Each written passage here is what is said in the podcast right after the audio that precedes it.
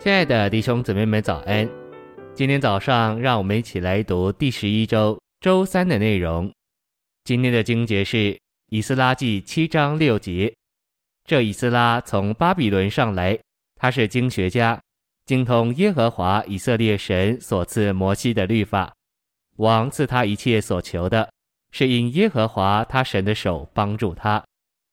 尼希米记十三章二十四节，他们的儿女不会说犹大的话，所说的是照着各民的方言。晨星喂养，以斯拉不仅是祭司，也是精通神律法的经学家。他知道需要有精通神律法的人，帮助百姓不仅笼统地认识神，更是按照神所说过的话认识神。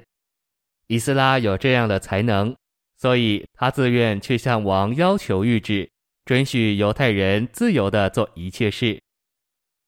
信息选读，我们研读旧约历史书时，需要学习如何将这些书连于神的经纶。神在他的经纶里拣选以色列，立他们为子民，使他们形成国，并赐他们律法。我们如何能将这点与神的经纶相连？神的经纶是神成为人，使人在生命和性情上，但不在神格上成为神，好产生基督生机的身体，这要终极完成于新耶路撒冷。基督是神经纶的中心、实际和目标。律法连于神的经纶，因为律法赐下是做神的描绘、照片、形象和见证。律法做神的见证，乃是基督的预表。基督是神的形象，就是神的描绘、照片和见证。在预表里，遵守律法的意思就是彰显神。遵守律法而不杀人、不犯奸淫、不偷盗、不说谎、不贪婪，就是神人的生活。过神人生活的人有神的形象，他们是神的描绘，甚至是神的复制。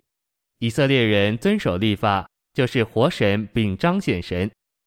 在主恢复的新语言里，成为肉体的意思是神将他自己带进人里面，将他的神性与人性调和，并使神与人成为一个实体。这是新语言。要明白神成了一个人很容易，但要明白神将他自己带进人里面，并将他的神性与人性调和较困难。神性与人性的调和是成为肉体最高的解释。我们对成为肉体的领会若没有达到这高度，就是没有世切的认识。成为肉体的意思是神将他自己与人调和，使他自己与人成为一个实体，这比说神成了一个人更深。新语言有许多这样的例子。重生最高的定义，乃是神用他神圣的生命重生了他的子民，将他神圣的生命与属人的生命接织在一起，而同过一个生活。更新乃是让我们的心思改变，成为基督的心思。基督的心思同着调和的灵渗透我们的心思，使我们的灵成为我们心思的灵。我们的灵是我们全人的中心，而我们那以心思为主要部分的魂围绕着我们的灵。在重生时，那灵进到我们的灵里，与我们的灵成为一。从那时起，与我们的灵调和成为一的那灵，就在等候机会要扩展到我们的心思里，就是我们的魂里。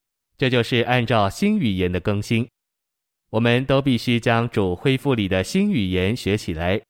主的恢复是个新文化，我盼望所有圣徒都进入这新文化的新词汇、新语言和新发表。谢谢您的收听，愿主与你同在，我们明天见。